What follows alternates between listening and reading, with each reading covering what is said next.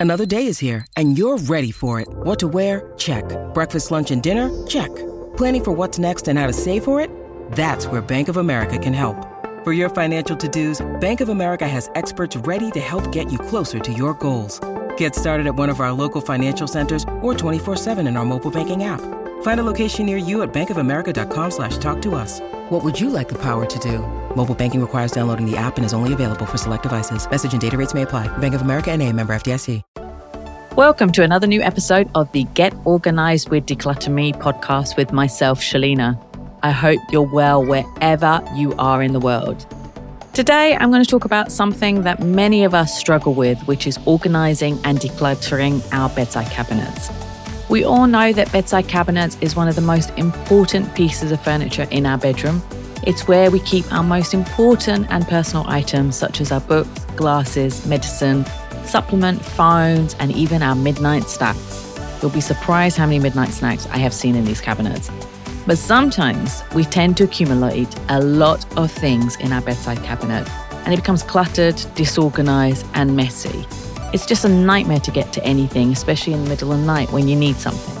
So, today I wanted to share some tips and tricks to help you clutter and organize your bedside cabinets. So, the first step in organizing your bedside cabinet is to take everything out from one drawer only. So, don't take out everything from all of the drawers. It will overwhelm you, you'll get frustrated, and then you'll just end up taking it all and throwing it back in the drawer. So, do one drawer at a time, do a mini declutter, as I always say and then clean each empty drawer to remove the dust, debris, random buttons, and medicine pills that you find inside of there.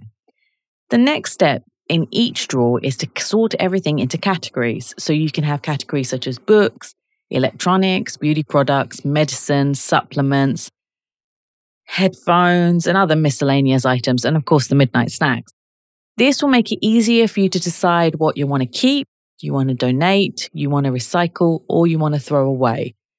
So then we do the decluttering. So it's time to decide which items you want to keep, donate, recycle, or throw away.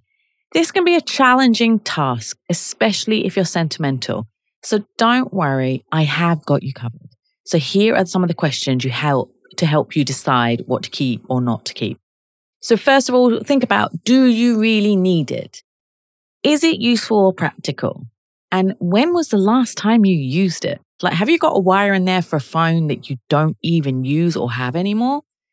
Can someone else benefit from what you have and what you want to get rid of if you don't want to keep it?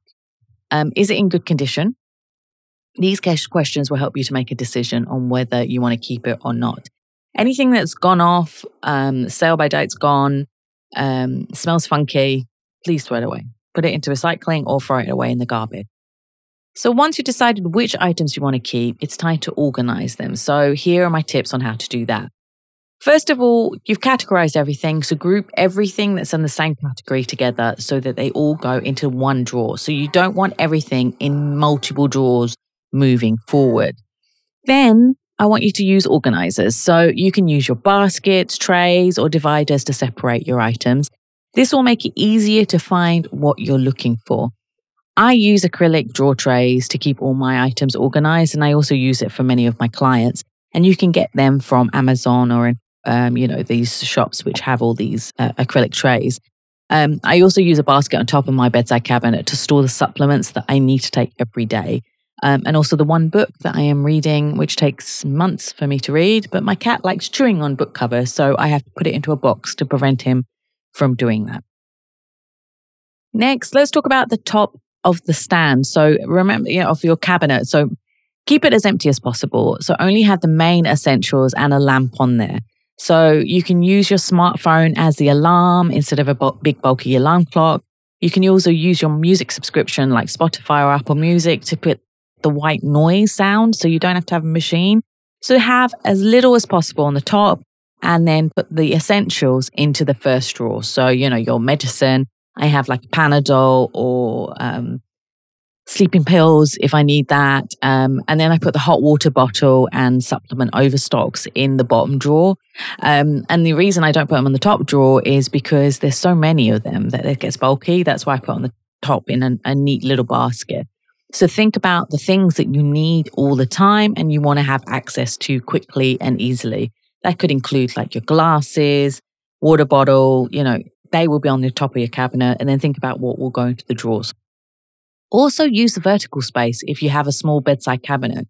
Um, vertical spaces, you know, talking about like shelves, you know, those um, hanging shelves that you can get so you can put things on them, you know, nice knickknacks, pictures that are taking up, um, you know, a lot of room on the cabinet. You can put them on shelves instead. You can also have hooks so you can hang things on there as well. Finally, remember to label your items. So this will help you to remember where everything is and you can enable, it will enable you to find everything in five seconds moving forward. But then you have to build the habit and maintain this newly organized bedside cabinet.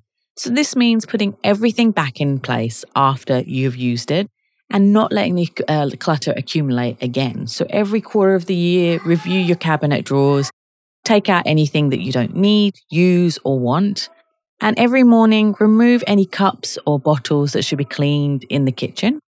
Throwing away any dirty tissues and empty medicine packs as well immediately. Don't keep them there for the sake of it and then just wait. In, you know, one day you'll remove it and put it into the trash can. So think about that and, you know, remember, do it slowly, do a mini declutter. Don't do everything all at once because it'll be overwhelming. Remember to then categorize, organize, and then maintain.